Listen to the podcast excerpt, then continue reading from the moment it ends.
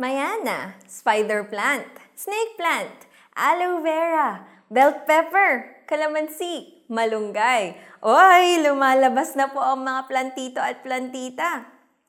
Happy anniversary po! Simula na mag-declare ng community quarantine last year, ang dami pong nahumaling sa pagtatanim at pag-aalaga ng halaman. May dalawa po akong naisip na dahilan kung bakit nahuhumaling ang tao ngayon. Una ay marahil nakita nila ang kahalagahan ng mga halaman sa pamumuhay ng tao. Or pangalawa ay dahil nakakulong sa bahay at walang ibang mapagkalibangan. Pareho naman pong beneficial at walang talo sa bagong hobby na ito. Kamakailan lang din po ay meron namang e-wallet or electronic wallet app na naglabas ng planting trees kung saan sila naman ang magtatanim para sa iyo. Ang Bible din po ay tinuturuan tayo paano magtanim at mag-alaga. Hindi lang ng halaman, kundi ng salita ng Diyos sa ibang mga tao. Yes, isang taon na po tayong ganto. Marahil isang taon ka na ring plantito o plantita. Nalimitahan po ba tayo? Hindi. Ang, uh, ang iba pa po ay dumarayo sa malalayong lugar para lang makakuha ng kakaibang mga halaman. Yung iba gumagastos pa ng mahal para dito. Ganon din po sa pagbabahagi ng salita ng Diyos. Hindi po tayo malilimitahan sa paggawa nito. Kaya ngayong gabi po, pag-uusapan natin kung saan magandang bumili ng halaman. Este, pag-uusapan po natin kung saan o ano ang mga characters ng isang plantito or plantita ng salita ng Diyos. Una, dapat po tayong prepared and equipped. Ano po ba ang dapat meron tayo kung gusto nating magtanim? Una, syempre dapat meron po tayong seed or yung halamang itatanim natin. Pangalawa, dapat yung meron tayong lupa. Pangatlo, yung mga paso, gardening tools, at marami pang iba. I-comment nyo na lang po sa baba kung may nakalimutan pa po ako. Pero ito po yung mga usual na nakikita ko kapag may nagtatanim. Tama po na ready ang ating mga tools. Pero hindi lang tools ang dapat hinahanda natin. Dapat ready ka din. Ready po tayo. Ready tayong magtanim. Ang nanay ko po madalas naming niloloko noon. Mahilig kasi mag-uwi po ang nanay ko ng kung ano-anong mga halaman. Galing sa mga kamag-anak or kakilala, pero after ilang araw or ilang weeks, namamatay na po yung halaman. Secret lang po natin yan. Hindi ko sinisiraan ang nanay ko. Pero wala lang din po talaga siyang panahon noon para mag-alaga ng halaman or mag-cultivate ng soil or mag-research ng mga paraan para mabuhay ang mga ito. Noon po yon. Ngayon po, pinagmamalaki niya na yung mga halaman niya sa rooftop namin or sa third floor namin dahil nagbigay na siya ng panahon para dito. Mas dumalas ang pakikipag-usap niya sa ibang mga tao para lumawak yung knowledge niya sa pagtatanim. Nanonood din po siya ng mga videos para sa mga tips. At dumami na rin po ang mga lupa at tools niya para sa gardening. You see, if we devote our time to be prepared and equipped, the more na gumaganda ang result. Hindi tsamba-tsamba lang.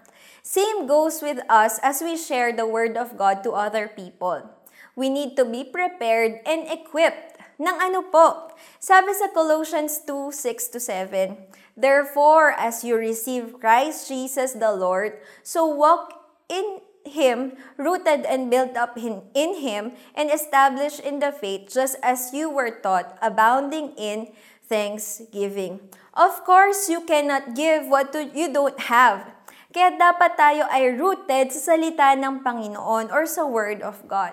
May strong relationship tayo sa ating Panginoon. And ang church din po natin ay may mga trainings and strategies na ibinabahagi sa atin para matulungan tayong maibahagi ang salita ng Diyos sa iba. Now, May the God of peace who brought again from the dead our Lord Jesus, the great shepherd of the sheep, by the blood of the eternal covenant, equip you with everything good that you may do His will, working in us that which is pleasing in His sight through Jesus Christ. To Him be the glory forever and ever. Hebrews 13, 20, 21. Have time to make yourself ready, prepared, and equipped for planting the seed, which is the Word of God. Make yourself ever ready. Magpa-equip po, po, pa po tayo with the trainings, cell groups, and services. Don't miss the chance para matuto at mas lumago sa ating Panginoon. Pangalawa, know your seed. Sabi po sa isang nabasa ko, there are about 391,000 species of vascular plants currently known to science and about 369 species or 94% ay flowering plants. Kayo po ba, kaya nyo pong isa-isahin yung mga plants nyo? Yung mga nabanggit ko po kanina, ito yung ilan sa mga halamang na itanim po o inaalagaan ng nanay ko. Nung tinanong ko po siya, sabi niya yung iba, hindi niya din alam kung ano pa yon. At mas marami pa po doon yung mga halaman na meron sa buong mundo. Iba-iba ang needs. Yung iba gusto maraming tubig. Yung iba ayaw ng tubig katulad ng cactus. Yung iba na iba-iba din ng form. May sobrang ganda ng flower, may matinik, may mayabong, may kakaunti yung mga dahon, may mga namumunga at may hindi rin. Kaya kailangan alamin natin ang halamang inaalagaan or ita- itinatanim natin. Ganon din po sa pagpupunla ng salita ng Panginoon sa ibang tao kailangan po nating kilalanin sila at alamin ang kanilang pangangailangan. Hindi lang po pera ang kailangan ng tao. Minsan or madalas, ang kailangan ng tao ay yung ibang tao din na maaasahan na makikinig at magbibigay ng mga payo at makakaagapay sa lahat ng oras. At naniniwala po ako na tayo yon. Tayo yung gagamitin ni Lord. 1 Peter 3:8 Finally, all of you be like-minded. Be sympathetic. Love one another. Be compassionate and humble. Know them. Build relationship as what one body of Christ do. Love them. Be with them. And sa 1 Peter, pinaliwanag po sa atin kung bakit. Sabi po dito, above all, love each other deeply because love covers over a multitude of sins. Offer hospitality to one another without grumbling. Each of you should use whatever gift you have received to serve others as faithful servants, stewards of God's grace in its various forms. If anyone speaks, they should do as one who speaks the very words of God. If anyone serves, they should do so with the strength God provides, so that in all things God may be praised through Jesus Christ. To Him be the glory and the power forever and ever. Amen. Sabi po yan sa 1 Peter 4, 8 to 11.